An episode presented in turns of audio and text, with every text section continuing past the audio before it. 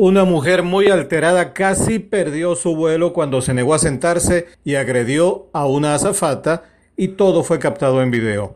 El giro más loco fue cuando se bajó los pantalones y mostró su ropa interior. Gritó varias veces que era un hombre, pero no lo demostró pues no se ve mucho por ahí. Llamó a las azafatas idiotas.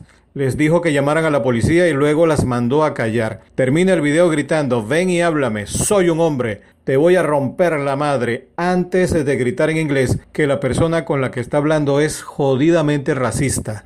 La mujer en el video es Diana de la Cruz, una vecina de Lawrence. Una mujer muy alterada casi perdió su vuelo cuando se negó a sentarse y agredió a una azafata y todo fue captado en video. El giro más loco fue cuando se bajó los pantalones y mostró su ropa interior. Gritó varias veces que era un hombre, pero no lo demostró pues no se ve mucho por ahí. Llamó a las azafatas idiotas.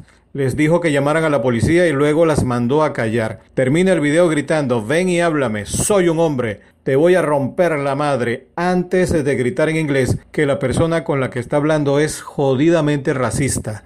La mujer en el video es Diana de la Cruz, una vecina de Lawrence.